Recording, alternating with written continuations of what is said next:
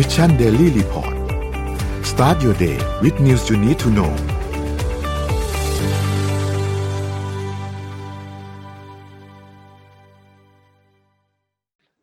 สวัสดีค่ะ ยินดีต้อนรับทุกท่านเข้าสู่ Mission Daily Report นะคะ ประจำวันที่ 19 ธันวาคม พุทธศักราช 2565 ค่ะ วันนี้ก็อยู่กับพวกเรา 3 คนนะคะ สวัสดีค่ะ พี่ปิ๊ก สวัสดีค่ะ อ้อม สวัสดีครับ สวัสดีครับ โอเค ดีใจที่ได้ยินเสียงเอ็มนะคะเอ็มไม่แน่ใจว่า ได้ยินเสียงกันหรือเปล่า โอเคค่ะ ก็เมื่อคืนนี้มันมากนะคะ เอ็มไม่ได้ดูนะคะ แต่ว่าตื่นขึ้นมาเนี่ยทุกคนโพสต์ใน Facebook ฟีดกันหมดเลยนะคะ เรื่องของฟุตบอลโลกอาร์เจนตินาชนะฝรั่งเศสไปนะคะพี่ปิ๊กกับอ้อมได้ดูไหมคะไม่ได้ดูค่ะ แต่ว่าดูเห็นฟีดดูเนี่ยดูแต่ว่าคิดว่าพี่ปิ๊กต้องดูแน่นอนอะเพราะพี่ปิ๊กโพสต์อยู่เมื่อประมาณห้าชั่วโมงที่แล้ว อ่าดูอยู่ดูอยู่ ก็เป็นถือว่าเป็นอะไรนะเขาเรียกคู่ชิงคู่หนึ่งที่ ที่สนุกมากๆคู่หนึ่งนะหลังจากบอลหลังๆบางทีบางปีก็ไม่สนุกบางทีก็แบบแทบหลับอะไรอย่างเงี้ยก็แบบแต่เมื่อคืนนี้สนุกจริงๆ เพราะว่า มันเหมือนมันเหมือนอะไรละครเล่นคนละฉากอะค่ะฉากแรกก็ทีมหนึ่งก็โบกกับเล่นดีฝั่งหนึงก็โดนพลิกกลับสนุกครับสนุกจริงๆเป็นถือว่าเป็นเป็นการอดนอนที่คุ้มค่านะครับ แล้วก็ต้องขอแสดงความยินดีกับ แฟนๆของเมสซี่เนาะที่โอ้โหเขารอรางวัลนี้มา เรียกว่าทั้งเอาใช้คำว่าทั้งชีวิตนักฟุตบอลแล้วกัน อืม แล้วมันจะเป็นเรื่องน่าเสียได้ดายยินมากว่ารถ้าออืม ถ้าเมสซี่เลิกเล่นไปแล้วขาดรางวัลนี้รางวัลเดียว เพราะว่าคุณสมบัติทุกอย่างเขาครบไงอืมได้ยิก็นดีว่าใจด้วยอาร์เจนตินาดีเนี่ยใจด้วยกับแฟนๆที่แล้วก็ทีมชาติรอมาอาร์สามเจสินบติหกปี อืมคือถ้าไปดูไล่ไล่ดูประวัติที่เมสซี่ได้รางวัลนะครับ ครบทุกอย่างขาดรางวัลนี้รางวัลเดียว อือืมมก็คือครบเลยอะไรเงี้ยก็เขาจะเรียกว่าอะไรนะ ภาษาคนที่เชียร์บอลจะเรียกอะไรนะเขาเรียก great great of all time เนี่ยมั้ยหรือเขาเรียกเขาเขาเรียกว่า GOAT อะ G O A T เขาบอกรางวัลนี้ก็น่าจะเป็น มันไม่ใช่รางวัลอย่างเป็นทางการ มันจะเป็นคำเรียกคำยกย่อง เออก็น่าจะเป็นของเลโอเมสซี่ได้อย่าง ไม่ต้องตั้ง ผมไม่ต้องถกเถียงกันและการใช้คำนี้เพราะปกติถ้าในยุคนี้เนี่ยนักบอลก็จะเถียงกันมาระหว่างเมสซี่กับโรนัลโดใครคือ great of all time จริงๆ เพราะว่าทั้งคู่อะมีมีผลงานอะไรเต็มไปหมดเลยนะครับ แต่ตอนนี้มันชัดเจนนะ คือเมสซี่ได้แชมป์โลกโรนัลโดยังไม่ได้ แล้วก็ทั้งคู่เนี่ย น่าจะน่าจะรีทายไล่ๆกันแหละเพราะเขาเป็นนักบอลที่แข่งกันมาตลอด ก็อะโอเคไปดูค่ะวันก็นี้มีมีอะไรดูเริ่มจากอะไรก่อน วันนี้ไปที่ตัวเลขกันก่อนค่ะอืมตัวเลขดี๋ยพี่กันก่อนเลยค่ะอ่าครับโอเคค่ะ ราคาเดชนีตลาดหลักทรัพย์นะคะ เซ็ตเนี่ยปิดที่หนึ่งพันหกร้อยสิบเก้าจุดศูนย์หนึ่งจุด ติดลบหนึ่งจุดสองเจ็ดจุด ถือว่าเป็นการติดลบศูนย์จุดศูนย์แปดเปอร์เซ็นค่ะ ราคาหุ้นต่างประเทศค่ะ ดาวโจนส์ลบ 0.85% NASDAQ ลบ 0.97% NYSE ลบ 1.08% FTSE 100 ลบ 1.27%หังเสงบวกค่ะ 0.42%ค่ะส่วนน้ำมันดิบนะคะ WTI เนี่ยอยู่ที่ 74.29 US ดอลลาร์ต่อบาร์เรล ลบ 2.39%ส่วน Brent นะคะ อยู่ที่ 79.04 US ดอลลาร์ต่อบาร์เรล ลบ 2.67%ค่ะ ราคาทองคำค่ะอ้อม ราคาทองคำนะคะ บวก 16.23 อยู่ที่ราคา 1,793.08 นะคะ บวกมา 0.91%ค่ะ ไปต่อนะคะ ราคาคริปโตเคอเรนซีบิตคอยน์บวก 0.24 อยู่ที่บวกจุดศูนย์ขอโทษค่ะ บวก 0.24%อยู่ที่ราคา 16,716.47อีเทเรียมลบ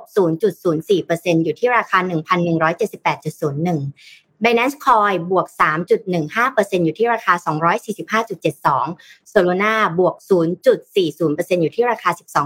12.35 และ Bitcup Coin บวก 2.1%อยู่ที่ราคา 1.72 ค่ะอ่าไปที่อ่าสเดี๋แตยวทเลยพาไหมไปคะดูพี่ปิ๊กสแตทต่อนะครับอันนี้มีสแตทมาฝากด้วยแล้วมีเรื่องมาเล่าให้ฟังหนึ่งด้วย อะ มาเลยครับสแตทอะภาพแรกนะครับเป็นเรื่องของ ผลการสำรวจของประชาชนใน EU นะครับว่าประชาชนแต่ละประเทศ เขาเชื่อว่ามีการคอร์รัปชันในประเทศตัวเองหรือเปล่าถามง่ายมากเลยเขาถามว่าคุณเชื่อไหมประเทศคุณมีคอร์รัปชันหรือไม่คอร์รัปชันนะครับ ต่ำสุดก็คือสิบหกเปอร์เซ็นต์นะครับเขาบอกว่า อ่าตัวนี้คืออย่างที่เดนมาร์ก16เปอร์เซ็นต์นี่คือถามร้อยคนมีแค่16เปอร์เซ็นต์เท่านั้นที่ตอบว่าประเทศเขามีคอร์รัปชันก็แสดงภาพรวมประชากรเนี่ยเชื่อว่าไม่มี นะครับประเทศเขาโอเคมากอะไรเงี้ย สูงสุดก็คือกรีซครับ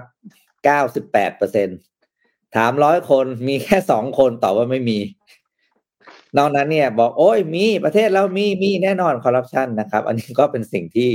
อะเป็นตัวเลขที่ไม่น่าภูมิใจเท่าไหร่นะครับกรีซฮังการีสเปนอิตาลีฝรั่งเศสเบลเยียมอันที่น่าแปลกใจมากเลยตัวเลขหลังๆ คือเยอรมนีครับเยอรมนีเป็นหนึ่งในประเทศที่ต้องยอมรับว่า ที่ผ่านมาเนี่ยไม่เคยมีข่าวคราวเรื่องคอร์รัปชันมากนะครับ จนกระทั่งเมื่อสองปีก่อนมีคดีเรื่องธนาคารอันหนึ่งจำได้ใช่ไหมเอ๊ะภาพค้างป่ะครับ อืมหันอ้อมหลุดไปละโอเค ก็มีเรื่องธนาคารนะครับ แล้วก็หลังๆก็เริ่มมีข่าวอื่นตามมาเรื่อยๆนะครับ ก็แสดงว่าประชาชนเริ่ม ไม่ค่อยมั่นใจนะครับ แล้วก็เริ่มเชื่อมากขึ้นว่าประเทศตัวเองอาจจะมีเรื่องของคอร์รัปชันเข้ามานะครับอะต่อมาครับ ถ้าเวลาเราไปเที่ยวนะครับ Airbnb ทำสถิติมาแล้วว่าการไปเที่ยวในยุโรปนะครับ การเลือกที่พักแบบโรงแรมยังเป็นประเทศประเภทที่พักที่ได้รับความนิยมสูงสุดนะครับ 39%ในฝรั่งเศส43%เยอรมนี53%ในสเปนแล้วก็ 44%ในสหราชอาณาจักรนะครับ ต่อมาครับ ต่อมาประเทศไหนที่มีการลด ค่าแรงค่าจ้างมากที่สุดนะในในการสำรวจในช่วงเดือนกรกฎาคมถึงถึงกันยายนของปี 2022 เทียบกับ 2021 นะครับ ที่จีนไม่ค่อยออที่สวิตเซอร์แลนด์ไม่ค่อยลดนะครับฝรั่งเศสเบลเยียมพวกนี้ไม่ค่อยลด แต่ประเทศที่น่ากลัวก็คือ เช็คครับเช็คเนี่ยอัตราค่าจ้างลดโดยเฉลี่ยอยู่ที่ 8.9%นะครับสเปนลดลง 5.4%ขณะที่เยอรมนีลดลง 4.3% อันนี้ก็จะบอกว่านอกจากอินฟลชันขึ้นแล้ว ค่าจ้างยังลดลงด้วยนะครับแปลว่าความเป็นอยู่ค่อนข้างยากลำบากจริง ๆอะต่อมาครับ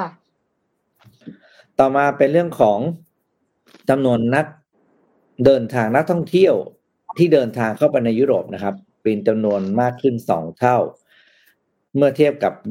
20ปีก่อนหน้านี้นะครับ ก็อยู่ที่614ล้านคนต่อปีขณะปีนี้เป็น1,466ล้านคนต่อปี โดยคนที่เดินทางเข้าไปถึงก็คือคนในยุโรปด้วยกันเองนะครับ มีการเดินทางมากขึ้นในระหว่างประเทศเยอะขึ้นจริง ๆ นะครับอะต่อมาครับ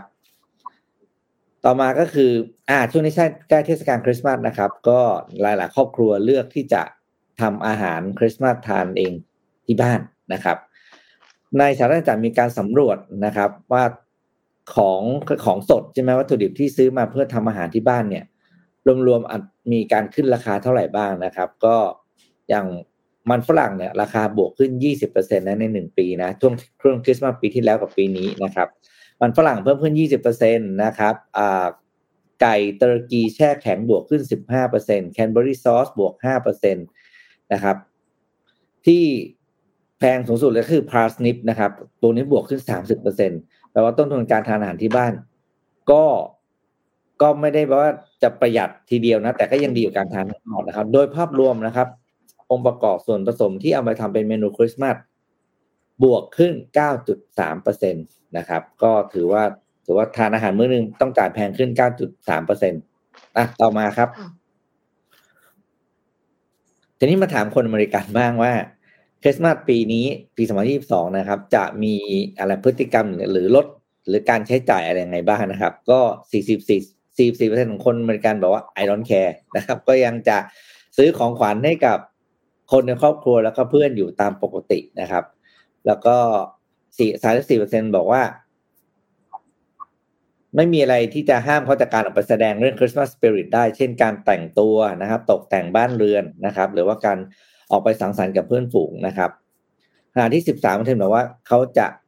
เดินทางให้น้อยลงหรืองดการเดินทางช่วงคริสต์มาสนะครับ แล้วก็อีกสามอีกสิบสามเปอร์เซ็นบอกว่าไม่จะไม่ฉลองแรงสิ้นเนื่องจากบรรยากาศของโลกไม่อยู่ในช่วงของการเฉลิมฉลองนะครับอะต่อมาครับ ต่อมานี่อันนี้เป็นเรื่องของสถิตินะครับที่น่าสนใจมากคือ global leader หรือผู้นำต่างในประเทศต่างๆ ของโลกนะครับมีการใช้สิทธิ์เขาเรียกว่า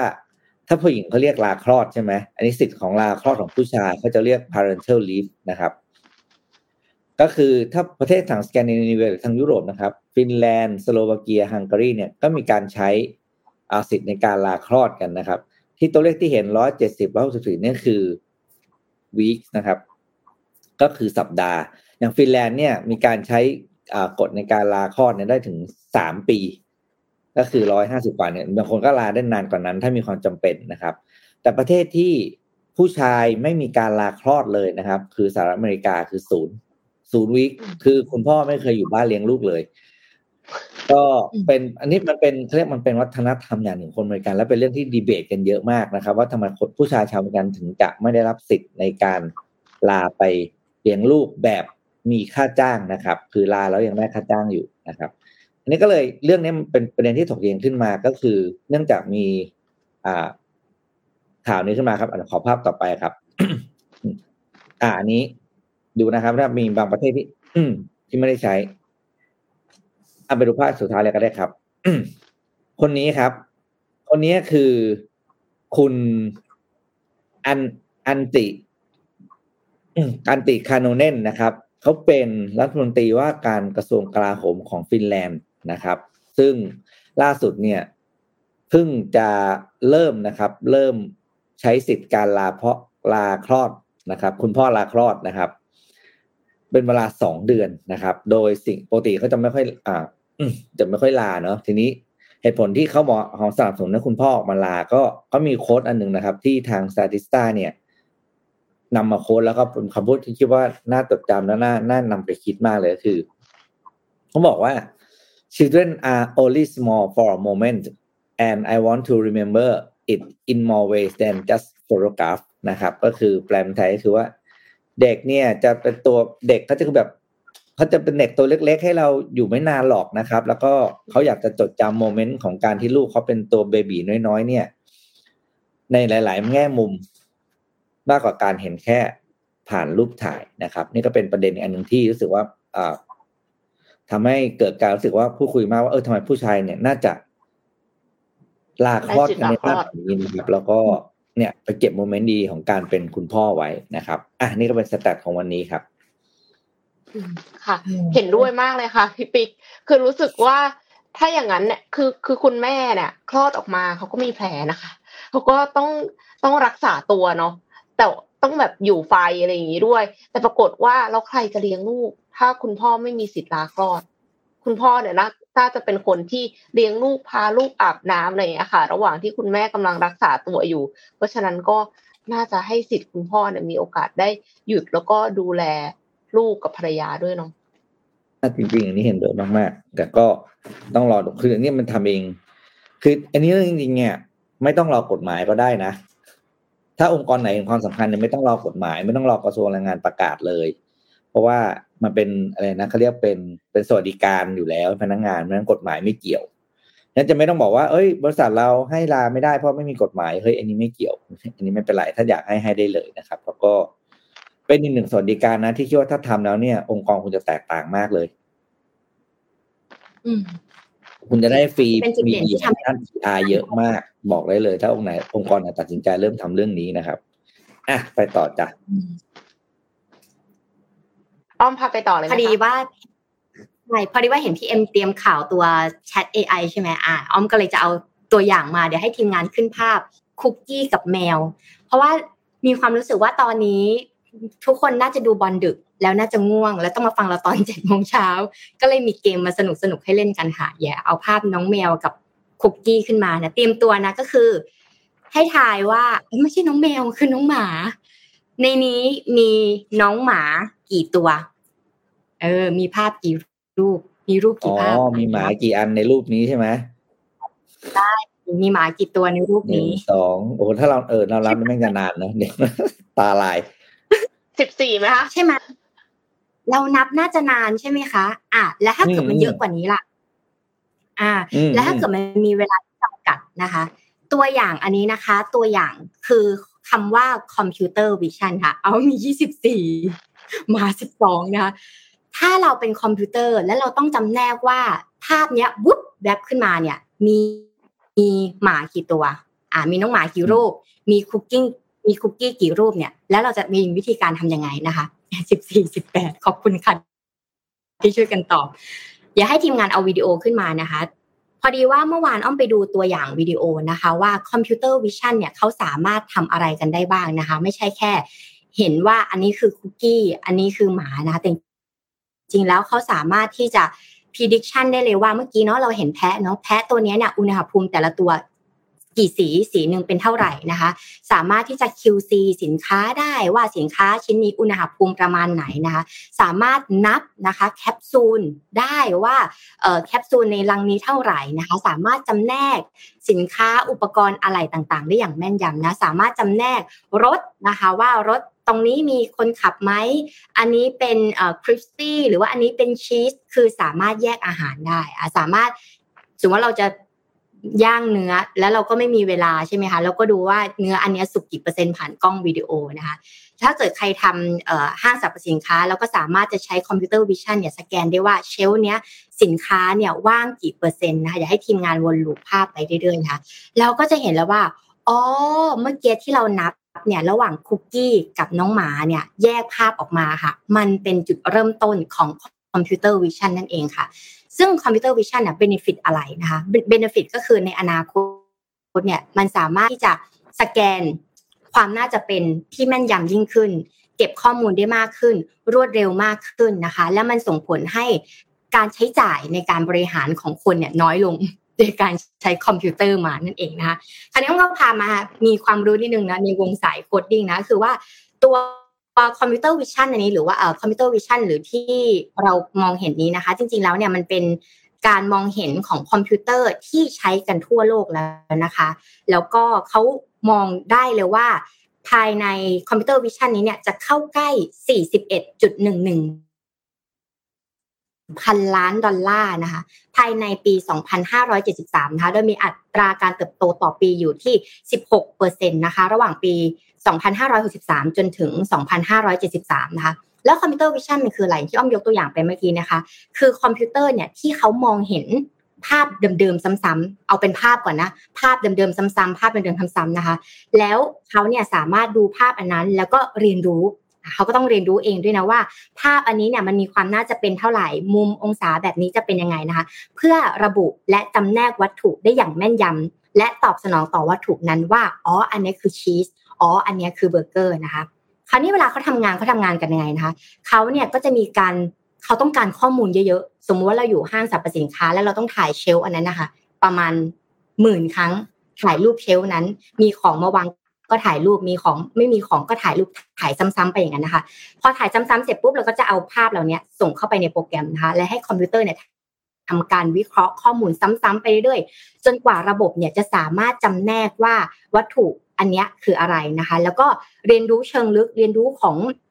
เอ่อว่าสินค้าแบบนี้เป็นแบบไหน แล้วก็ใช้โครงข่ายประสาทเทียมหรือว่า network นะคะ เป็นรูปแบบสำคัญในการในการใช้ที่จะ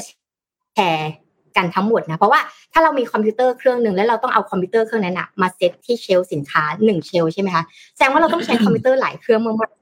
จะดีกว่าไหมที่ภาพเหล่านี้เนี่ยมันขึ้นบน cloud มันขึ้นบนออนไลน์ และสามารถที่จะใช้แทนกันได้นะคะตัวอย่างอ่าตัวอย่าง แทนที่จะฝึกคอมพิวเตอร์เนี่ยให้มองหาถ้าตัวอย่างเนาะว่าน้องหมากับน้องแมวอันเนี้ยคืออะไรอยากให้ทีมงานเอาภาพขึ้นนะคะ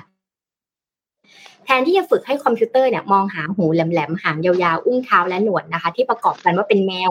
โปรแกรมซอฟต์แวร์เนี่ยจะทำการอัปโหลดและป้อนภาพแมวหลายล้านภาพ ใช้คำว่าหลายล้านภาพเลยนะคะ ไปยังคอมพิวเตอร์ทำให้คอมพิวเตอร์เนี่ยเข้าใจคุณสมบัติว่าอ๋อถ้าภาพอันเนี้ยขึ้นมานะเป็น single object ก่อนนะเนี่ยคือแมวหูมันเป็นแบบนี้ตามไปแบบ มันจะเริ่มมีหนวดแบบนี้นะคะองศาของหน้าตาแบบนี้นะ เพื่อจดจำได้ว่าคือแมวนะคะ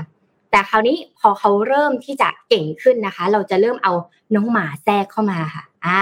เอาน้องหมาแทรกเข้ามาว่าอุ๊ยระหว่างแมว และมี object อันนี้ขึ้นมา บางทีมันอาจจะพูดคำว่าเป็ดก็ได้นะ cat dog duck อย่างเงี้ยค่ะจะสแกนจะแม่นยำแล้วนะจนสแกนแม่นยำแล้วเนี่ยค่อยบอกอ๋ออันนี้คือแมว อันนี้คือน้องหมาแบบพร้อมกันนะคะ อันนี้ก็คือความเฉลียวฉลาดของคอมพิวเตอร์นะคะ คราวนี้สิ่งที่เราจะได้ใช้กันณตอนนี้นะคะ อย่างที่วิดีโอขึ้นไปก็คือมีการใช้เรื่องของอาหารการทำจัดสินค้า การสแกนรถสแกนคน การสแกนแพะต่างๆนะคะว่าความน่าจะเป็นแบบนี้เท่าไหร่นะคะและอุตสาหกรรมแบบนี้มันก็จะเริ่มเติบโตขึ้นเรื่อยๆอย่างที่ยองบอกไปก็คือประมาณ 10 14พันล้านนะคะในตั้งแต่ตั้งแต่ตอนนี้จนถึงปี 2573 นะคะ ก็เป็นอีกไอเดียหนึ่งที่จะได้เห็นว่า อ๋อ เวลาคอมพิวเตอร์เขาทำงานกันแบบนี้เขาทำงานซ้ำๆเก็บข้อมูลและทำซ้ำๆเก็บข้อมูลและทำซ้ำๆ จนกว่าจะมั่นใจแล้วบอกได้นะคะ แล้วก็สามารถสแกนได้หลาย ๆ สินค้านั่นเองหลายๆ object นั่นเองค่ะ คราวนี้เดี๋ยวจะให้พี่เอ็มเนี่ยพาไปดูแชทที่พี่เอ็มได้เตรียมมาที่เป็นข่าวแล้วแบบ คร่ำหวอดว่า AI จะมาแทนเราหรือเปล่า เดี๋ยวเราจะมาคุยเรื่องเรื่องนี้กันด้วยวันนี้โอเค ขอบคุณที่ปูพื้นมาให้ค่ะ อ้อม คือ Chat GPT เนี่ย เอ็มอยากรู้ว่า ในบรรดาผู้ฟังของเราเนี่ย มีใครที่เคยเล่น Chat GPT แล้วบ้างคะแล้วมีใครที่ยังไม่เคยเล่นฮะช่วยพิมพ์เข้ามาหน่อยนะคะ ระหว่างที่เอ็มอ่านข่าวนี้ ก็คือ Chat GPT เนี่ยใน Facebook เอ็มเนี่ยเล่นกันเยอะมากเล่นกันแบบเหมือนคุยกับซีริอะค่ะ นึกสภาพว่าตอนที่เรารู้จักกับซีริใหม่ ๆ แล้วเราก็ไปกวนมันอะอันเนี้ยคือเขาเขาใช้ Chat GPT ในลักษณะนั้น แต่ Chat GPT มันฉลาดกว่าซีริหลายเรื่องเลยค่ะ ปัญญาประดิษฐ์เนี่ยตอบทุกคำถามได้บนโลกนี้นะคะ แต่ว่าคำถามนั้นตอบถูกหรือเปล่านั้นอีกเรื่องหนึ่งนะคะ แต่ว่ามันเป็นบางส่วนเท่านั้นที่ Chat GPT ทำได้ ระบบปัญญาประดิษฐ์ Chat GPT เนี่ยถูกพัฒนาขึ้นโดยบริษัท OpenAI ที่ซานฟรานซิสโกสหรัฐอเมริกาค่ะ น้อยคนนะคะ ที่จะรู้ว่าไอ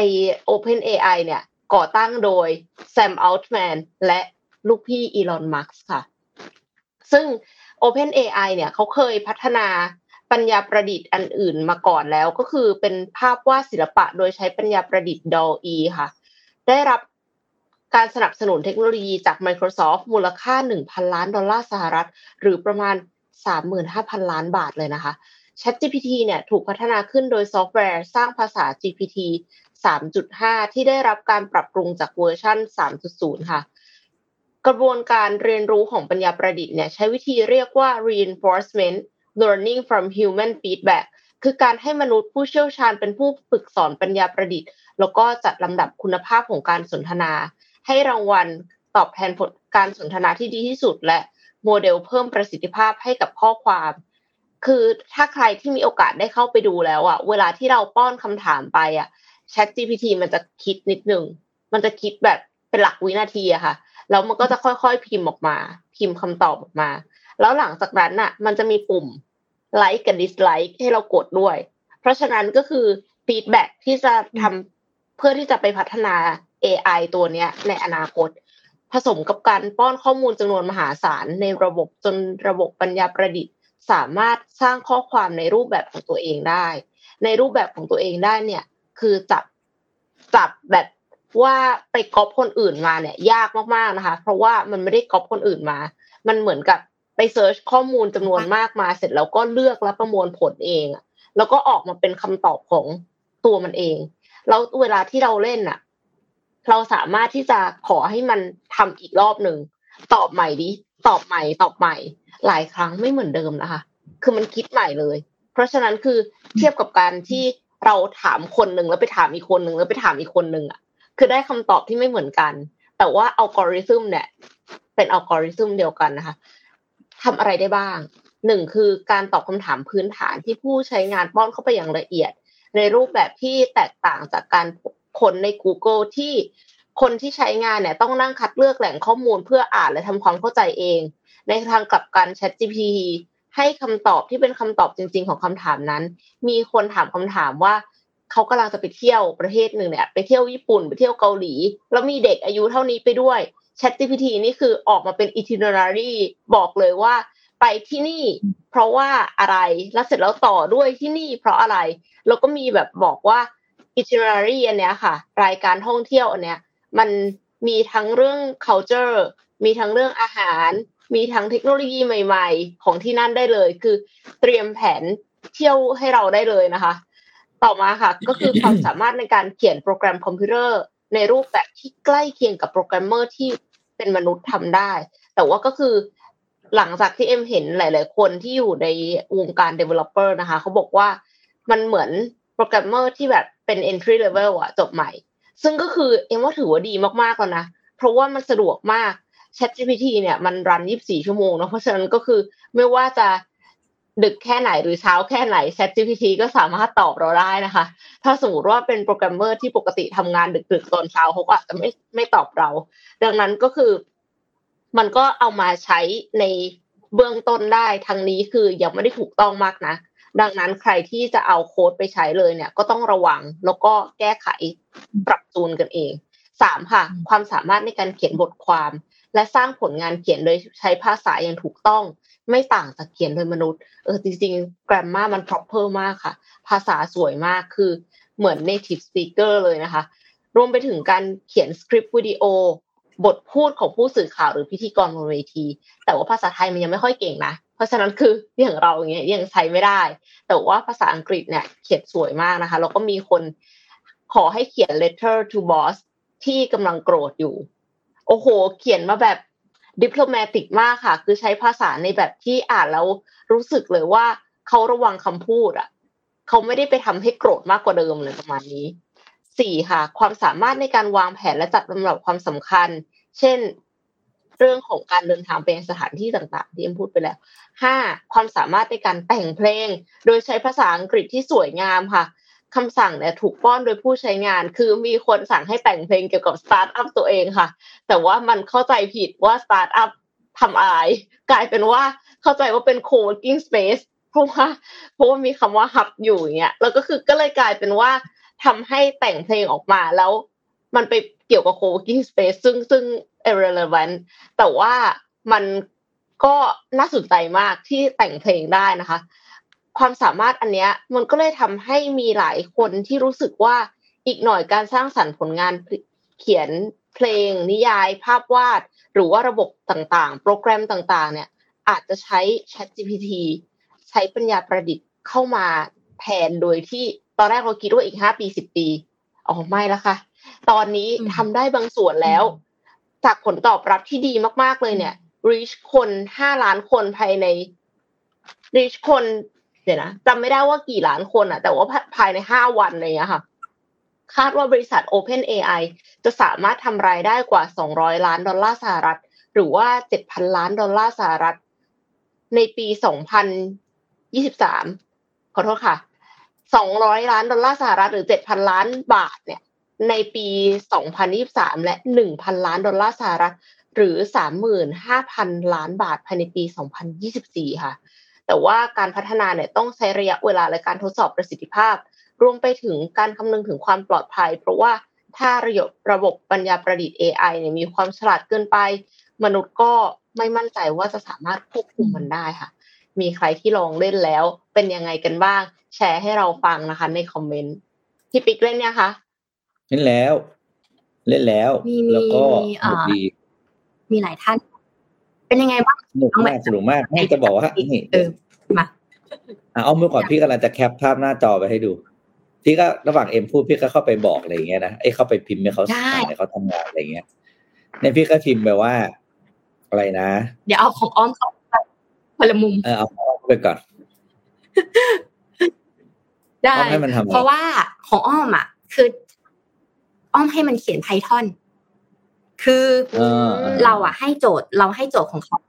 เขาว่าแบบอันนี้ในมุมเราเขียนโปรแกรมเนี่ยเวลาเราเราอยากจะทำอะไรสมมติว่า พอดีว่าเห็นพี่คนนึงเขาพิมพ์ไปเขาบอกว่าช่วยเขียนโค้ด Python บอกได้ได้ไหมในการ forecast ว่าเซลล์เนี่ย ที่เรามีสินค้า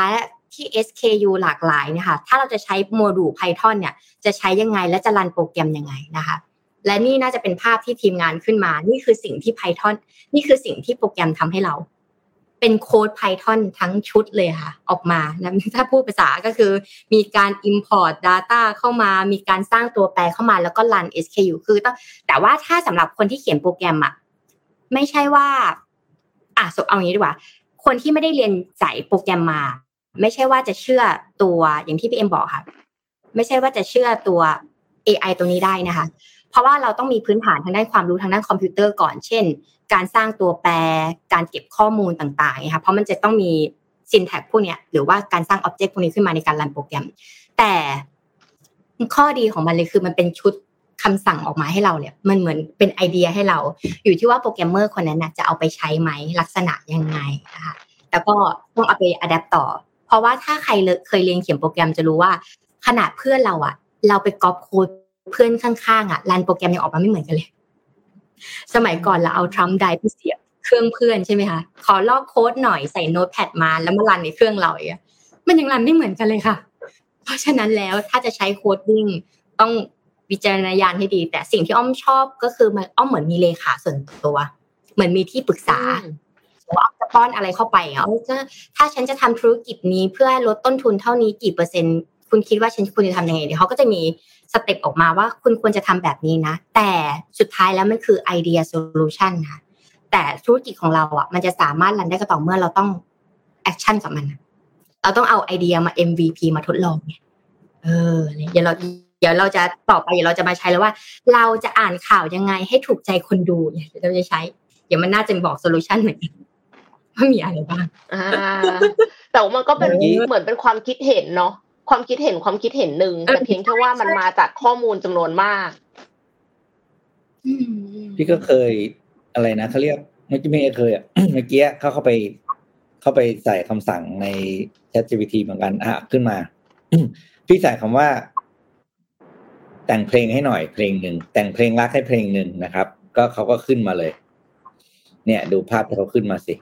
อ่าเดี๋ยวนี่ บอกว่าพี่บอกว่า compose a love song for me ใช่ไหมเมื่อกี้คุยกับพี่ก็เลยเอ็มพูดเรื่องแต่งเพลงพี่เลยเข้าไปพิมพ์แค่นี้ดูสิครับ แต่งมาเสร็จปุ๊บมีมี verse หนึ่งก็คือท่อนร้องหนึ่งนะครับสี่ประโยค ตามมาด้วยท่อน hook หรือท่อนคอรัสนะอีกสี่ประโยค แล้วมี verse สองด้วยนะ คือแบบเป็นเรื่องประหลาดมากนี่ดีไม่เนี่ยยังไม่อะไรนะเขาเรียกไม่ใส่คอร์ดไปด้วยนะไม่ใส่คอร์ดไม่ใส่คอร์ดด้วยอันนี้คือแต่งแค่เนื้อ อ่า ไม่ใส่คอร์ดเองอ่า นี่แบบตายแล้วอีกหน่อยงานการไม่ต้องทำเนี่ยมึงไม่ต้องเขียนเพจแล้วนะอีกหน่อยอะเดี๋ยวพวกเขาเขียนแทนเรา ตกงานเป็นหนึ่งงานครับ ไม่มีงานอะไรละเราไปต้องเหลืองานอะไรทำเนี่ย ก็แต่ว่าต้องใช้ต้องใช้เขานะหมายถึงว่าถ้าจะบอกว่าเราจะทำยังไงให้เราเก่งกว่า AI อะว่าไม่ทันแล้ว ในมุมสายโปรแกรม แต่เราอะจะต้องใช้ยังไงดีกว่าใช่แล้วต้องใช้สิ่งเหล่านี้มาอัดแอป กับธุรกิจของเรากับงานของเรา เพื่อให้เราอะประหยัดเวลามากขึ้น ไปทำอย่างอื่นอย่างเงี้ยนะคะเออเอาเวลาของเราเนี่ยไปทำอย่างอื่น เช่น ไปทำ creativity ทำเอ่อไอเดียต่างๆทำงานคราฟงานอะไรที่มันเป็นสมองค่ะ พวกเนี้ย แล้วก็สำคัญคือถ้าเป็นฝั่งของ management หรือว่าผู้บริหารเขาชอบ AI เนาะแต่ว่าถ้าเราจะเอามาปรับใช้ได้ก็คือในเรื่องของการ management อีกอันนึงที่จะที่จะเราอะถ้าเราอยากจะแซง AI เป็นนิดนึงก็คือ management การทำงานกับคนเนี่ยแหละ soft skill เนี่ยแหละ เพราะว่าถ้าคอมพิวเตอร์เก่งมากคอมพิวเตอร์ยังทำ soft skill ให้เราไม่ได้นะคะเราก็ต้องใช้ตรงนี้แหละมามาปรับใช้ต่อไป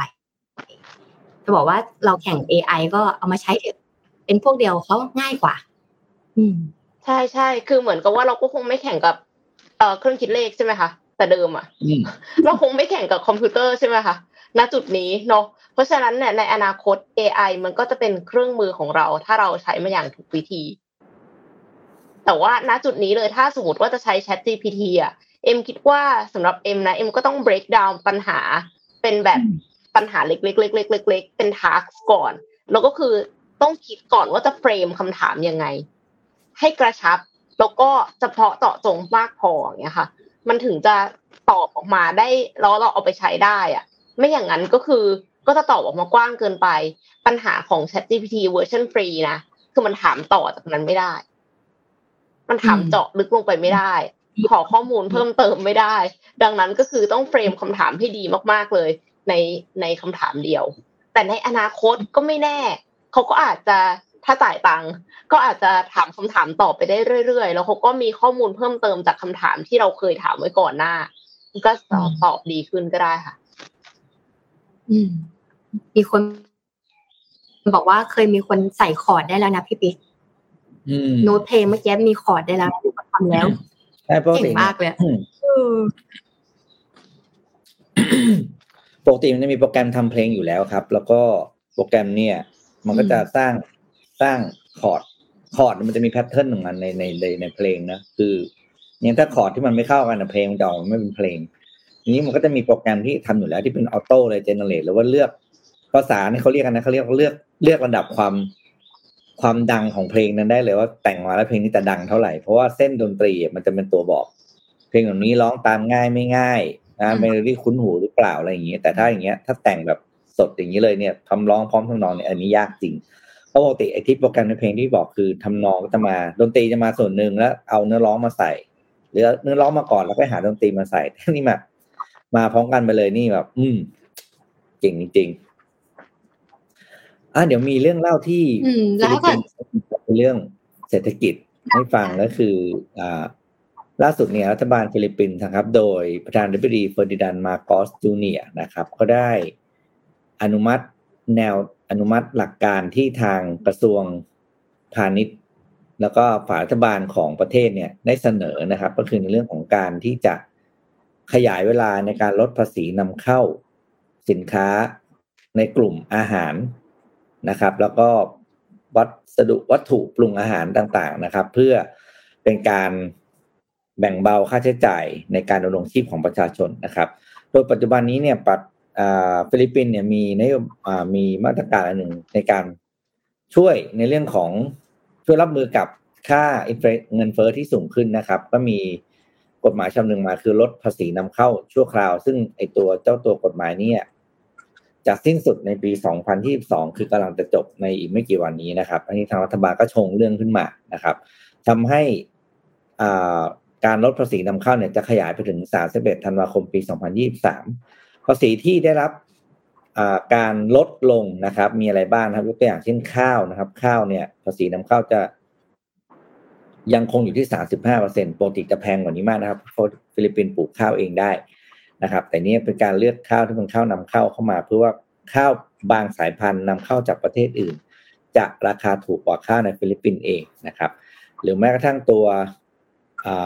ข้าวโพดนะครับ เนื้อหมูนะครับภาษีก็อยู่ที่ระดับห้าถึงสิบห้าเปอร์เซ็นต์นะครับ หรือสิบห้าถึงยี่สิบเปอร์เซ็นต์ตามลำดับแล้วแต่พิกัดสินค้านะครับ โดยเงินเฟ้อของฟิลิปปินส์เนี่ยล่าสุดในเดือนพฤศจิกายนอยู่ที่แปดเปอร์เซ็นต์นะครับ ซึ่งสูงกว่าที่ธนาคารกลางของฟิลิปปินส์คาดการณ์ไว้ถึงประมาณสามถึงสี่เท่า เพราะว่าคาดการณ์ไว้แค่สองถึงสี่เปอร์เซ็นต์เท่านั้นเองนะครับ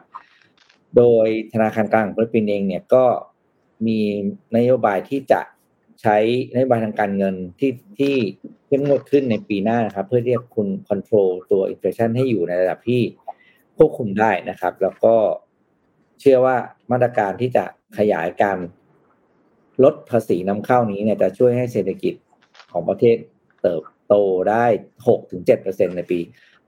2023 นะครับ คือทางฟิลิปปินส์ก็โดยสรุปก็คือเลือกนโยบายที่จะยอมได้ภาษีน้อยลง ภาษีนำเข้าน้อยลงนะครับ แต่ให้ประชาชนมีค่าครองชีพที่ถูกลงมากกว่านะครับอันนี้ก็เป็นแนวทางหนึ่ง ซึ่งเราคงไม่ได้บอกว่าแนวทางไหนดีที่สุดนะครับ เพราะว่ามันมีปัจจัยหลายอย่างในแต่ละประเทศนะครับ แต่ที่ฟิลิปปินส์เขาเลือกแบบนี้ ก็เป็นโอกาสนะสำหรับประเทศไทยที่ส่งออกไปฟิลิปปินส์นะครับ เพราะว่ามันเป็นโอกาสดีเนาะที่ภาษีหลายตัวมันยังลดอยู่นะครับอะไปต่อนักธุรกิจไทยค่ะ ต้องปรับตัวมองหาโอกาสเพราะไทยเนี่ยก็เป็นบริษัทคู่ค้าสำคัญของฟิลิปปินส์เหมือนกันนะติด top 10 เหมือนกันนะครับ เราส่งออกไปฟิลิปปินส์ไม่น้อยนะ เพราะฉะนั้นเป็นโอกาสที่ดีอะเดี๋ยวพี่มีส่งกราฟก็ไปดูอันหนึ่งนะครับเอาขึ้นมาดูก็ได้ว่าใครเป็นtop 10 ประเทศคู่ค้านะครับ ที่ส่งออกไปยังฟิลิปปินส์อันดับหนึ่งคือจีนแน่นอนนะครับ อันดับสองอินโดนีเซีย อันดับสามญี่ปุ่นสี่เกาหลีใต้ห้าสหรัฐอเมริกาหกสิงคโปร์และเจ็ดประเทศไทยแปดไต้หวันเก้ามาเลเซียสิบเวียดนาม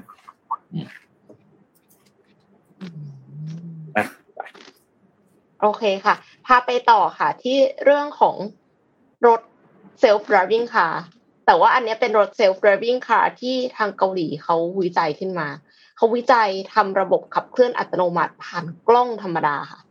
คืออย่างที่เราทราบกันดีนะคะว่า self driving car เนี่ย ปัจจุบันก็คือใช้กล้องสแกนมิติความลึกหรือว่า lidar sensor ร่วมกับการประมวลผลด้วยการเรียนรู้ด้วยตัวเองก็คือ machine learning เพื่อระบุตำแหน่งของสิ่งของต่างๆ ก็คือระบบตรวจจับวัตถุ object detection system แต่ระบบนี้ต้องใช้เซ็นเซอร์หลายอย่างรวมกันค่ะนอกจากตัวกล้อง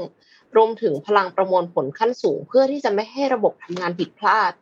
แต่ว่าทีมวิจัยของเกาหลีเนี่ยเขานำระเบียบวิธีประมวลผลดั้งเดิมที่เคยใช้ทำงานในภาพถ่ายสองมิติ มาปรับแก้ให้ทำงานกับกล้องทั่วไป เพื่อวิเคราะห์ ตำแหน่งวัตถุแบบสามมิติ หรือว่าใช้ภาพปกติเนี่ย มาหาตำแหน่งวัตถุสามมิติได้นะคะ ซึ่งทีมนักวิจัยเนี่ย เป็นนักวิจัยจากมหาวิทยาลัยแห่งชาติอินชอนมองว่าการใช้กล้องสแกนระยะความลึกเรดาร์เนี่ยเป็นอุปสรรคของการทำงานแบบ real time ค่ะ และการเชื่อมต่อกับอินเทอร์เน็ตเนี่ยมันก็เป็นอุปสรรคอย่างหนึ่งเพราะว่ามีข้อมูลที่ต้องวิเคราะห์มากเกินไป จึงตัดสินใจเลือกอัลกอริทึมที่มีชื่อว่า YOLO เวอร์ชัน3ซึ่งเป็นระบบวิเคราะห์ตำแหน่งของรูปภาพเชิง 2 มิติ ที่ได้รับความนิยม มาดัดแปลงให้เป็นการวิเคราะห์แบบ 3 มิติ คือ แต่เดิมเนี่ย YOLO เวอร์ชัน3เนี่ยเป็นระบบที่วิเคราะห์ 2 มิติ แต่ว่าดัดแปลงให้เป็น 3 มิติ เพื่อหวังให้เป็นมาตรฐานระบบตรวจจับในอนาคตข้างหน้าค่ะ YOLO เวอร์ชัน3เนี่ย you only look once นะคะ ไม่ใช่ you only live once ไอ YOLO ปกติเนี่ยคือเขาย่อว่า you only live once แล้วก็แบบว่าชอบทำอะไรเสี่ยงๆแบบเหมือนกับว่า ฉันมีชีวิตเดียวฉันก็ทำอะไรก็ได้ แต่อันนี้คือเขาเขียนว่า you only look once มองครั้งเดียวนะคะเวอร์ชันสามเนี่ย มีจุดเด่นคือความเร็วในการประมวลผลที่สูงมาก การประมวลผลของ YOLO เวอร์ชัน3เนี่ยคือ แบ่งภาพเป็นส่วนๆแล้วเรียนรู้การเปลี่ยนแปลงของสีบนภาพเพื่อระบุวัตถุและตำแหน่งค่ะ ทั้งหมดเนี่ยเกิดขึ้นในระยะเวลาไม่เกิน 60 มิลลิวินาที ซึ่งน้อยกว่าวิธีการอื่นๆค่ะ เป็นเหตุผลให้ทีมวิจัยจากเกาหลีใต้ ทดลองนำระบบเนี้ยมาใช้กับภาพสามมิติ หลังจากปรับปรุงชุดคำสั่งกับป้อนข้อมูลภาพสามมิติไปจำนวนมากก็พบว่าระบบสามารถแยกแยะวัตถุได้อย่างถูกต้อง และแม่นยำได้กว่า 96%ของข้อมูลทั้งหมดค่ะ โดยระบบนี้เนี่ยรองรับการ นำไปติดตั้งกับอุปกรณ์ต่างๆ ที่เข้าถึงอินเทอร์เน็ต หรือว่า IoT Internet of Things ได้ด้วยนะคะ ผลลัพธ์จากการเปิดการวิจัยเนี่ยเปิดทางให้การพัฒนาระบบขับเคลื่อนอัตโนมัติก้าวหน้าขึ้นอย่างมาก คือคิดดูว่าถ้าใช้กล้องธรรมดาทำให้รถกลายเป็น self driving car ได้อะ self driving car จะมีเพิ่มอีกเยอะขนาดไหน เพราะว่า การพัฒนาระบบที่สามารถคำนวณได้อย่างรวดเร็วเสถียรแล้วก็สามารถเชื่อมต่ออินเทอร์เน็ตได้จะช่วยลดต้นทุนการผลิตรถยนต์ขับเคลื่อนอัตโนมัติ ซึ่งทางทีมวิจัยเนี่ยก็เชื่อว่าจะกลายเป็นมาตรฐานใหม่ ในอีกไม่เกิน 5-10 ปีข้างหน้าค่ะ และเอ็มตอนที่เอ็มค้นหาข้อมูลเกี่ยวกับข่าวเนี่ยเอ็มค้นพบว่ามีอาจารย์มหาวิทยาลัยของเกาหลีท่านหนึ่งค่ะ เขาเคยพัฒนา self driving car ของรถตัวเองเนี่ยตั้งแต่ปี 1990ประมาณแถวๆนั้นอะ198 something ถึง1990แล้วคือรถมันดูแบบหน้าตาเก่ามาก แต่ว่าเขาสามารถขับจากโซไปปูซานได้ คือระยะทางประมาณ 300 กิโลเมตรค่ะ โดยใช้ระบบ self driving car มันมีวิดีโอด้วยนะ แต่คือเขาอะนั่งอยู่ข้างหลัง หลังแบบหลังคนขับ ไม่ใช่นั่งอยู่ตำแหน่งที่นั่งคนขับนะ แล้วเราก็ให้พวงมาลัยมันก็บิดไปบิดมา แล้วก็แบบว่ารถก็แล่นแล่นแล่นแล่นไปเรื่อยๆค่ะ เขาติดตั้งกล้องไว้ตรงกระโปรงหน้ารถ แบบเปิดขึ้นมาอย่างเงี้ยเหมือนเป็นปลาที่สามของของรถอะแล้วก็ให้รถขับไปเองได้ แล้วเขาก็บอกว่าจริง ๆ แล้วเนี่ย เกาหลีใต้อะเหมือนไปมุ่งพัฒนาอุตสาหกรรมมากกว่า ก็เลยไม่ได้พัฒนาตัว self driving car นี้ ไม่อย่างนั้นอะเกาหลีใต้ก็จะเป็นผู้นำด้าน self driving car ไปแล้วค่ะน่าสนใจมาก ต่อไปเราก็ไม่ต้องขับรถแล้ว เราก็มีรถที่ทั้งรถ EV ทั้งรถไม่ต้องแล้วถ้าเกิด EV ปล่อยเช่าได้ก็จะประหยัดไปอีกใช่ไหมคะพี่ปิ๊กที่ปิ๊กเคยอยากจะเช่ารถอยู่ตอนนั้นอยากจะเช่าอ่าแต่โอว่าเคคราวนี้ค่ะอยากจะเช่ารถอยู่ใช่ไหมแต่คะว่าหารถถูกใจไม่ได้เพราะราคาเช่ายังแพงอยู่ เพราะว่ารถ EV ยังไม่ได้ปล่อยเช่าใช่ไหมคะ ยังไม่มีนะยังรถมี EV มีครับอะมีมีเช่าแต่ว่ามีมีถ้ามีเป็น EV เช่าแต่มันจะมีแพงหน่อย ก็เลยเออไม่เป็นไรขับคันเดิมไปนั่นแหละ จริงๆเทสลาก็มีปล่อยเช่านะคะ ที่ EV อืมมีอะของปตทอะเขาปล่อยเช่าอยู่ แต่ไม่แน่ใจเหมือนกันว่ามันแพงขนาดไหนอืมโอเค อะ คราวนี้วันนี้เป็นวันจันทร์ วันนี้อ้อมก็เลยอยากจะพาทุกคนอะมามีเทคนิค ดีๆนะคะ แล้วก็เป็นไอเดียสำหรับการใช้ชีวิตละกันเนาะเพราะว่าวันจันทร์ตอนเช้าแล้วทุกคนดูฟุตบอลมานะคะ วันก่อนอ้อมไปฟังพอดแคสต์อันหนึ่งของคุณเรียกว่าพี่ผิงผิงพี่ผิงผิงนะคะเกลานิสัยนะคะ แล้วก็ได้ทำคลาสหนึ่งขึ้นมานะคะ แล้วก็ใช้ชาวต่างชาติเนี่ยสามทวีปด้วยกัน เป็นคลาสสมาธินะคะชาวต่างชาติสามทวีปด้วยกัน ที่มีทั้งแอฟริกาตะวันออกกลางและยุโรปนะคะ เพื่อ ทำคลาสนี้แล้วมีคำถามขึ้นมาว่า เกิดอะไรขึ้นถ้าฝรั่งที่ทำสมาธิเป็นเวลา 42 วัน เขาจะเกิดการเปลี่ยนแปลงอะไรขึ้นบ้างนะก็เลยเอาเทคนิคนี้มาแชร์นะคะซึ่งฝรั่งทั้งหมดนี้แน่นอนเขาไม่ใช่คนพุทธเขาไม่เคยทำสมาธิ แต่เขาก็ยังเชื่อว่าการทำสมาธิอะดีนะคะสมัยก่อนเวลาเราทำสมาธิเนี่ยเราจะต้องนั่งในรูปนะนั่งขัดตมาดนะคะ แล้วก็หายใจเข้าออกแบบนี้นะคะ คลาสนี้เนี่ยเขามีเงื่อนไขในการทำสมาธิเนี่ย 42 วันนะ42 วันก็คือเท่ากับ 6 สัปดาห์ เงื่อนไขคือนั่งสมาธิวันละ 30 นาทีนะคะ อย่างที่ 2 คือรักษาสินห้าพาฝรั่งมารักษาสินห้าค่ะทุกคน 3 คือทำบันทึก self reflection นะคะ เพราะแต่ละวันเนี่ยเขาจะมีการบ้านที่แตกต่างกัน เพื่อค้นพบว่าเฮ้ยเราเจออะไรบ้าง เรามีความเข้าใจอะไรบ้าง เราพัฒนา มุมมองของเราในแต่ละวันเป็นยังไงบ้าง จนเกิดความมั่นใจและกลายเป็นนิสัยใหม่นะคะคราวนี้เขาก็ยกตัวอย่างนะพี่ผิงผิงเนี่ยก็เลยยกตัวอย่างเอ่อคนที่เข้าร่วมคลาสนี้หนึ่งท่านนะคะ เป็นชื่อว่าคุณสุสานนะคะ จากประเทศทานซาเนีย แอฟริกาตะวันออกนะคะได้บอก report นะคะ เขียนเดอารี่ขึ้นมานะเขาบอกว่าในวันที่ห้าเธอเขียนว่าเธอรู้สึกว่าควบคุมตัวเองได้ดีขึ้น โดยที่บอกความรู้สึกของตัวเองว่า เวลาที่เราเจอคนคนคนอื่นน่ะทำอะไรไม่ดีใส่เรา เราก็จะบอกว่าตัวอ้อมพี่เอ็มพูดไม่ดีใส่อ้อมเนี่ยอ้อมบอกว่าพี่เอ็มรู้ไหมว่าตอนเนี้ยพี่เอ็มอะขอโทษค่ะรู้อ้อมรู้สึกแบบ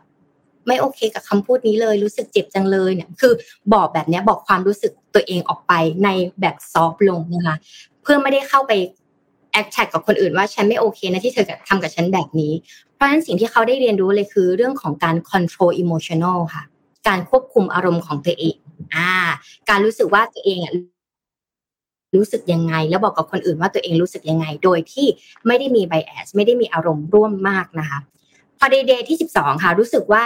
เขาเขียนเดอารี่ขึ้นมาว่ารู้สึกว่าเขาเนี่ยสามารถที่จะแก้ปัญหาได้ดีขึ้น รู้สึกคิดก่อนทำรู้สึกว่าเขาว่าโตเติบโตขึ้น รู้สึกว่ากล้าตัดสินใจและตัดสินใจได้ดีขึ้นนะคะ หรืออีกอันนึงที่เรียกว่า connect the dot นะคะ ก็คือทำให้เกิดปัญญานั่นเอง ปกติแล้วอะค่ะ เวลาที่เราคิดอะไร ถ้าเป็นพี่ปิ๊กเขียนหนังสือใช่ไหมคะเราอะจจะเริ่มมีไอเดียอะไรใหม่ๆก็ต่อเมื่อสมาธิเรานิ่ง หรือเรามีความสุข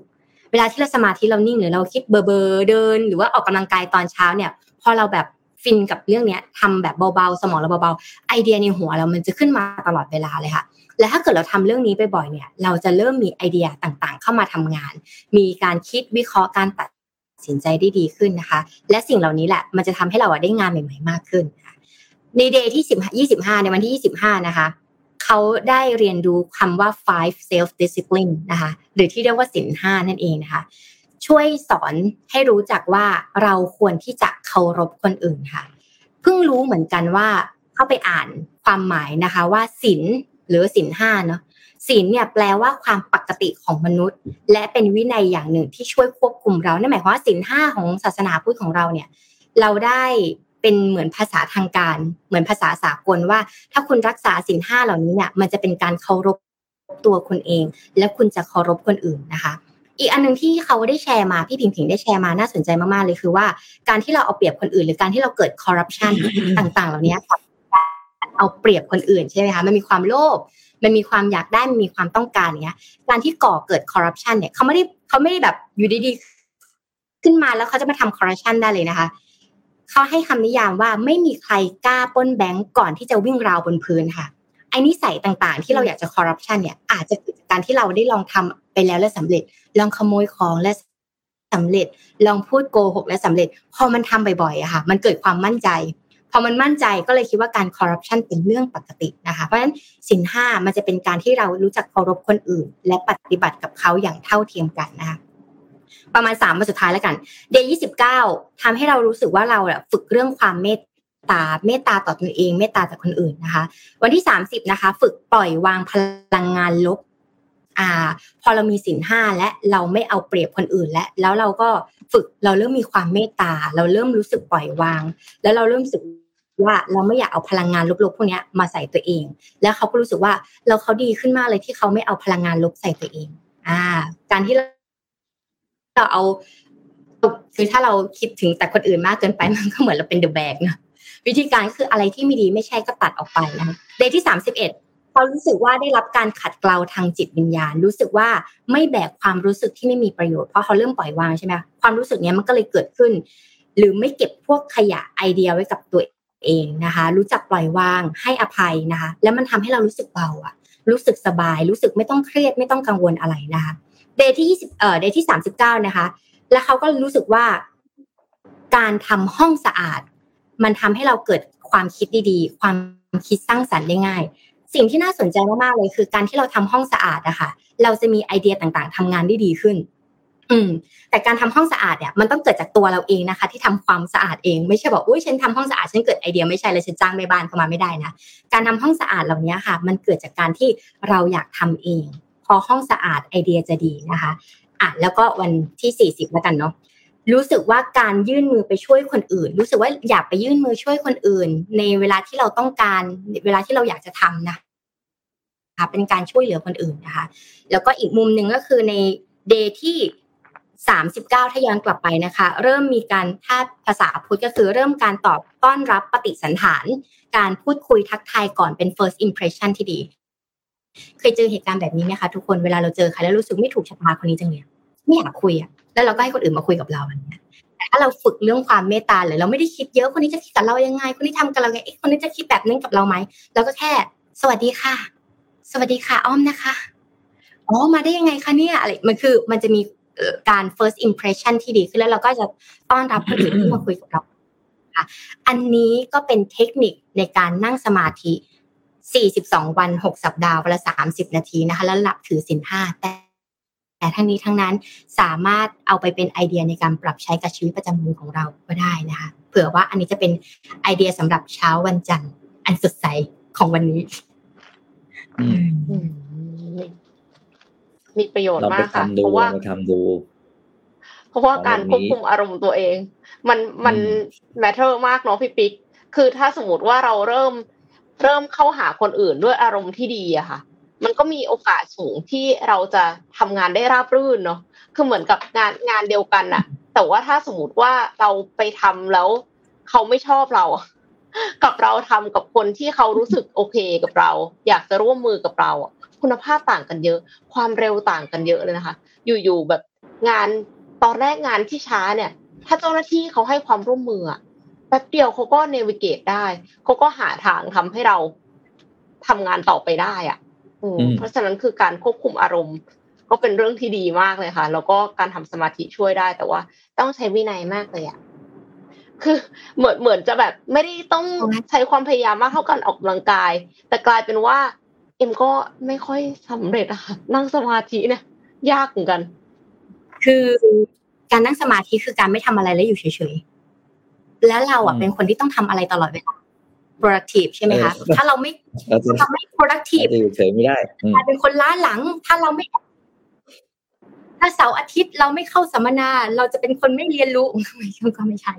แต่ว่าการนั่งสมาธิมันคือการอยู่เฉยๆโดยที่ไม่ต้องทำอะไรอะแล้วรู้ว่าเรากำลังคิดอะไรอยู่ช่วงประมาณสองสามนาทีแรกมันจะวิ่งมันจะแวบไปแวบมาแต่ว่า ถ้าฝึกทำบ่อยๆเราจะรู้ว่าเออทำอะไรไม่ได้ อย่างใครที่เคยไปกดเอ็นก้าเนี่ยก็จะรู้ว่าวันที่สามวันที่สี่เนี่ย ไปไหนคือนั่งสมาธิอย่างนั้นวันละประมาณสิบชั่วโมงเนี้ยทำอะไรไม่ได้ จะออกไปก็ไม่ได้ต้องรอให้จบคลาสสิบวันก่อนเนี้ยสิ่งที่เราได้เรียนรู้คือเราทำอะไรไม่ได้ แล้วก็นั่งไปแล้วก็ดูตัวเองไป มีคนบอกว่าสาธุคุณอ้อมอาสาธุค่ะ เช้านี้คือสมาธิต่อกันจริงเขาบอกว่า เอ่อไม่ต้องถึงขั้นนั่งอะไรกันก็ได้นะครับ เพราะสมาธิจริงๆมันคือการที่เราอยู่หัวหัวเราหยุดคิดเหมือนที่อ้อมพูดนะหรือว่า ในในในกิจกรรมใดๆก็ได้ที่เราหยุดคิดได้อย่างอย่างบางคนเขาก็สมาธิตอนวิ่งนะเขาวิ่งเนี่ย ไม่ได้สมองมันคิดอะไรใช่ไหม ตาแล้วก็มองมาแค่ข้างหน้าอย่างเดียว แล้วก็หัวก็จะว่างๆนั่นก็คือการสมาธิเหมือนกันเพียงแต่ว่า มันไม่ได้แบบเป็นเป็นเป็นสายที่แบบว่าดูลมเข้าออกอะไรเงี้ยนะเพราะคำคำว่าสมาธิมันไม่ได้แปลว่าต้องมานั่งดูลมหายใจอย่างเดียวไปศึกษาแล้วกันแต่ว่าไม่ได้ไม่ได้ยากอย่างที่คิด เออ โดยเฉพาะอ่าถ้าคนที่อยู่คนเดียวนะหมายถึงว่าคนที่ใช้ชีวิตอยู่คนเดียว บ้านแบบอยู่คอนโดคนเดียวอะไรเงี้ยถ้าคือถ้าคุณอยู่คอนโดคนเดียว คุณจะบอกว่าคุณไม่มีเวลาว่างในนี้น่าจะยากละเพราะคุณไม่มีใครคุยด้วย คุคุณมีเวลาว่างมากกว่าคนอื่นแน่นอนนะครับ เพราะฉะนั้นเนี่ยก็อันแนะนำจริงๆแล้วเออขอบคุณอ้อมมากเอาเรื่องนี้มาฝากเพราะว่าจำเป็นจริงๆแล้วก็ เนี่ยถือเป็นหนึ่ง New Year Resolution ได้เลยนะ ว่าปีหน้าเราจะ อ่าทำสมาธิเรื่องของสมาธิเป็นหนึ่งใน New Year Resolution เออเวลาห้านาที มันมีห้านาแอทีปจับก็เวลานะ Insight Timer อะไรห้านาทีอืมโอเคแล้วไปต่อไปค่ะเนี่ยอย่างพี่เองพี่ก็โอเคจะใช้เนี่ยไอ้มิวส์เนี่ยรู้จักใช่ไหมที่ค่าถั่วแล้วก็ใช่มันมีนกใช่ไหมครับ ใช่มีมีเก็บนกเรียจักบสายอุปกรณ์จับถ้าใครรู้สึกว่าการทำสมาธิแล้วมันยากลองซื้อมิวส์ดูค่ะ เขาจะพาเราจับนก ถ้าเราสมาธินี่เราจะจับนกได้กี่ตัว ใช่ใช่เมื่อก่อนพี่ใส่นิตัดไปเป็นป่าเลยบางทีอะสุดยอดค่ะ แล้วบางทีก็โอเคแล้วแต่วันจริงๆนะครับ คือสิ่งที่มันน่าสนใจก็คือ วันนี้เราดีไม่ใช่ว่าพรุ่งนี้หรือครั้งต่อไปจะดีนะถูกต้องแต่ว่าใช่เราจะดีขึ้นเรื่อยๆ คือเมื่อเราทำมันบ่อยขึ้นอืมถูกไหมอืมมันเหมือนมันเหมือนการฝึกไปเรื่อยๆอะแล้วก็เราจะเข้าสมาธิได้ง่ายขึ้น เล่าเรื่องมิวต่อก็ได้เดี๋ยวไม่เป็นไรนะเราไม่ได้ขายของนะเราแค่เล่าให้ฟัง ก็คือไอ้ที่บอกที่อ้อมพูดเรื่องจับนกจับนกเมื่อกี้ครับ มันก็คือ เวลาที่เราที่เราที่เราได้ยินเสียงนก มันจะมีนกเสียงนกนั้นมานั่นแปลว่าคลื่นสมองเราเป็นไม่ไม่ไม่อะไรนะไม่ไฟฟ้าระดับไฟฟ้านิ่งแล้วบางทีเริ่มเข้าจุดที่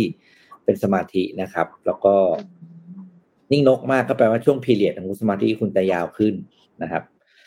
แล้วก็การที่จะไม่ได้จับนก มันก็จะแบบแรกๆวันแรกอาจจะแบบว่าได้สิบตัวอะไรอย่างเงี้ยเนาะแล้วมันจะค่อยๆเพิ่มขึ้นมันจะมีกราฟนะกราฟให้เห็นเนี่ยเดี๋ยวจะเอาให้ดูจริงแต่ก็นั่นแหละส่งไม่ทันละคุยเอาคุยปากค่ะปากฟังแล้วกันเพราะหาดูได้ มันก็จะมี pattern ของมันว่า เราจะเห็นว่าเราจะเข้าสมาธิได้เร็วขึ้นเรื่อยๆ ถ้าเราทำบ่อยๆแรกๆเนี่ยไม่มีเราแรกๆเนี่ยเหมือนขอโทษนะเหมือนเหมือนไฟช็อตอะอะไรก็รู้แบบอะไรแบบเหมือนคนแบบ คิดอะไรตลอดเวลาหลังๆก็จะค่อยๆอะค่อย ๆ ดีขึ้น ค่อยๆแบบเออปื๊ดปื๊ดปื๊ดอะไรอย่างเงี้ยนะครับอืมนี่ total minutes นะครับ ของปีนี้นะ2,609นาที จับนกอ่ามิวมิวส์พอยต์ได้สองแสนหนึ่งหมื่นเจ็ดสิบเอ็ดพอยต์โอ้โหนี่มีอาการจ้าเป็นป่าจริงๆค่ะจับนกได้ห้าพันกว่าตัวห้าพันสิบเยอะมากค่ะ น้อยน้อยน้อยแต่อีกคนอันที่หนึ่งจับเขาจับวัน รอบนึงเขาจับมาสองสามร้อยอันนี้น้อยแล้วครับเพราะพี่อันไม่นี้ได้เห็นด้วยหรอกผมเออ อันนี้ก็เห็นด้วยกับพี่ปิ๊กก็คือว่า ถ้าเราเคยจับนกได้เยอะอะแล้วเรากลับมาจับไม่ได้เยอะอะก็ไม่เป็นไรนะหลายๆคนอาจจะติดว่าฉันต้องจับได้เยอะเมื่อวานฉันจับได้ยี่สิบตัว วันนี้ฉันต้องห้าสิบอะไรเงี้ยสุดท้ายแล้วเท่าเออยิ่งคาดหวังคุณจะยิ่งไม่ได้ปล่อยวานะงเออเพราะนอันกนี้จะมาพูดในถึงตอนลองมาแล้วที่เราไม่ได้คิดอะไร ถ้าเราไปคิดน่ะหวังว่ามันนกต้องมานกต้องมาแบบตั้งสมาธิเรียกนกอย่างเงี้ยไม่มีทางได้หรอกอืมโอเค พูดถึงเรื่องของทำสมาธิแล้วจับนกนะคะ อันนี้มาพูดถึงเรื่องการจับปลากันมากนะคะ คือปลาเนี่ย จริงๆแล้วมันอยู่ในอควาเรียมอยู่แล้ว แต่ว่าอควาเรียมดันแตกค่ะ ก็เลยกลายเป็นว่าปลาก็ออกมาเต็มไปหมดเลยนะคะ แล้วก็ทำให้ปลามันตายด้วยค่ะ อันเนี้ยอยู่ที่ โรงแรม Radisson Blue ซึ่งอยู่ในกรุงเบอร์ลินค่ะ กรุงเบอร์ลินมีโรงแรม Radisson Blue ที่ไฮไลท์ของเขาคือการขึ้นลิฟต์แก้วภายในอควาเรียม คือหมายความว่าอควาเรียมอะมันโอบเราอยู่ แล้วเสร็จแล้วเราก็ขึ้นลิฟต์ไปเนี่ย เราก็มองเห็นปลานะคะ สูงมากเลยค่ะ 16 เมตร เส้นผ่านศูนย์กลาง 11 เมตร จุน้ำกว่า 1 ล้านลิตร มีปลาสวยงามกว่า 100 ชนิดค่ะ ราว 1,500 ตัว แต่ปรากฏว่า อยู่ดีๆอควาเรียมก็แตกค่ะ เมื่อประมาณ3วันที่ผ่านมานะคะ เป็นเหตุเกิดเวลาตีห้าสี่สิบห้าคือโชคดีมากที่มันเป็นตีห้าสี่สิบห้าทำให้มีผู้ได้รับบาดเจ็บเพียงแค่สองคนเท่านั้นค่ะ คือมันเกิดเสียงดังสนั่นแล้วก็มีชิ้นส่วนด้านหน้าโรงแรมที่อควาเรียมตั้งอยู่เนี่ยปลิวกระจายเลยค่ะ ก็คือเวลาที่มันแตกเนี่ย แก้วทั้งหลายอะค่ะ ก็กระเด็นออกมาเต็มไปหมดเลย เจ้าหน้าที่ก็ต้องปิดถนนบางส่วนนะคะ เพราะว่า เศษซากหักพังแล้วก็ปริมาณน้ำมหาศาลที่ล้นออกไปบนถนนด้านนอก ส่วนแขกประมาณ 400 คนที่เข้าพักในโรงแรมเบรดิสันก็ได้รับการอพยพไปอยู่โรงแรมอีกแห่งหนึ่งที่กรุงเบอร์ลินค่ะ ก็มีคนบอกว่านอนอยู่แล้วก็ได้ยินเสียงดังมาก ตอนแรกนึกว่าแผ่นดินไหว เพราะว่าเตียงสั่นด้วย แต่ปรากฏว่าไม่ใช่ค่ะอควาเรียมแตกก็คือเป็นอุบัติเหตุที่ไม่น่าจะเกิดขึ้นเลยเนาะแต่ว่าเขาบอกว่าไม่ได้มีการหาคนผิดนะคะ เพราะว่า คิดว่ามันเกิดจากการเสื่อมของอุปกรณ์ คือจริงๆอัลกอริยมอันเนี้ยเขาเพิ่งมีการ maintenance ไปเมื่อปี 2020 คือมันมีมาตั้งแต่ปี 2003 แล้วนะ เพราะฉะนั้นเนี่ยมันก็มันก็เก่ามากแล้วอะค่ะ เกือบ 20 ปีละแต่ว่าเพิ่งมีการ maintenance ไปแบบเหมือนกับยาแนวอะไรอย่างเงี้ย แต่ว่ากลายเป็นว่าไอแท้งอะค่ะ ก็คือไม่ได้ทำอะไรกับมัน ไม่ได้มีการเปลี่ยนแท้งดังนั้นก็เลยทำให้น่าจะมีเหตุการณ์ตอนที่ อุณหภูมิเนี่ยลดต่ำกว่า 6 องศา เราก็เลยทำให้ตัวกระจก ซึ่งมันเสื่อมอยู่แล้วเนี่ยมันรับไม่ไหว เกิดการเปลี่ยนแปลงของอุณหภูมิในระยะเวลาที่สั้นเกินไปค่ะ ก็เลยแตกแล้วก็ทำให้ปลาหายากหนึ่งพันห้าร้อยตัวนะคะ ตายเยอะมากเลยค่ะ มันคงจะแบบเศร้านิดนึงแล้วก็ปลาไหลลง แล้วก็ตายเนาะเออ อันนี้ก็ต้องต้องสร้างดีๆนะดูแลอุปกรณ์กันด้วยค่ะ ไม่ว่าจะเป็นอะไรก็ตามเนาะคือการทำ maintenance เนี่ย จริงๆแล้ว AI ก็น่าจะช่วยได้เยอะนะคะอ้อมใช่ไหมแต่ว่ามันอาจจะ predict ยากว่าอุณหภูมิมันจะลดต่ำลง เป็นลบหกองศาภายในระยะเวลาเร็วขนาดนี้ อืม อืมอืม คืออย่างอย่างอ้อมไปแบบอย่างอย่างที่ออคอเรียมใหญ่ๆ อย่างเช่นดูไบเขาก็ไม่เคยมีเหตุการณ์แบบนี้เหมือนกันนะ แต่ว่า แต่ว่าการถ้าเราจะต่อเติมหรือก่อสร้างหรืออะไรอย่างนี้อาจจะต้องแบบมูปลาก่อนไหม เพื่อความปลอดภัยไงอืมแต่ว่าอยู่ดีๆมันก็แล้วมันต้อง move move ความเสี่ยงก่อนอะความเสี่ยงก็คือเอาเอาเขาออกไปก่อนอะไรเงี้ยในที่ที่โอเคอะไรเงี้ย แล้วมันอยู่ในโรงแรมด้วยโชคดีมากเลยตีห้ามาสองเอ่อ มีผู้บาดเจ็บแค่สองท่านเนาะถ้าช่วงกลางวันรถติดหรืออะไรเงี้ยมันอาจจะใช่ใช่ยิ่งอืมแล้วทุกคนก็นอนแรงเนาะดันน้ำมันเพราะว่าตีห้าทุกคนตอนที่อ่างแตกอะอะไรไอตัวอืมตัวเรียกแค่คำว่าโถแก้วแล้วกันนะอืมเราเรียกมันจะเรียกคำว่าอะไรเพราะมันใหญ่เกินจริงๆใหญ่จริงๆคือโหแรงดันน้ำเยอะมากนะ เพราะว่ามีทั้งน้ำที่แรงดันที่มาจากแนวดิ่งแล้วลงน้ำลงมาอืมแล้วก็ใช่เวทออกด้านข้างอะ เขาบอกเป็นถ้าสึคนนามิที่ขแบนาบดย่อมเลยค่ะพี่ปิ๊กอ๋อถ้าคนเช็คอินที่โรงแรมกำลังเช็คอินอยู่ลากกระโปรงกระเป๋าแบบขึ้นลงขึ้นลิฟต์โอ้โหช่วงนั้นอาจจะแบบ อาจจะยิ่งกว่าสนี้งสารน้องปลาด้วย อืมอืมอะค่ะวันนี้ครบถ้วนเอ่อวันนี้ครบถ้วนค่ะ มีคนถามเรื่องธุรกิจสีเทา อันนี้ต้องไปรอในสนทนาหาธรรมนะคะ ใช่ไหมคะพี่ปิ๊กจะมีสนทนาหาธรรมเฉพาะกิจใช่ เห็นเห็นใช่บอสประกาศไว้ใน Facebook ไม่แน่ใจว่าคุยกันหรือยังเห็นพี่แท็บเขียนไว้ครับ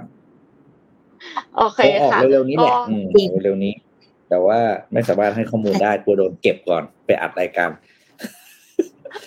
ค่ะ ประเด็นร้อนนะคะ รอไปฟังในสนทนาหาธรรมแบบเต็มๆนะคะ ก็วันนี้อืมก็น่าจะครบถ้วนนะคะ ต้องขอขอบคุณ SCB ผู้สนับสนุนแสนใจดีของเรานะคะ และสุดท้ายก็ขอขอบคุณผู้ฟัง ที่อยู่กับ Mission Daily Report ในทุกๆเช้าและเราก็สัญญาว่าจะหาข่าวดีๆ มีสาระมาเสิร์ฟให้กับทุกๆ คนในทุกๆวันนะคะสำหรับวันนี้ก็ขอลาไปก่อน แต่ว่าวันพรุ่งนี้เจอกันที่เก่าเวลาเดิม7โมงตรงค่ะ สวัสดีค่ะ สวัสดีครับ สวัสดีค่ะ Mission Daily Report start your day with news you need to know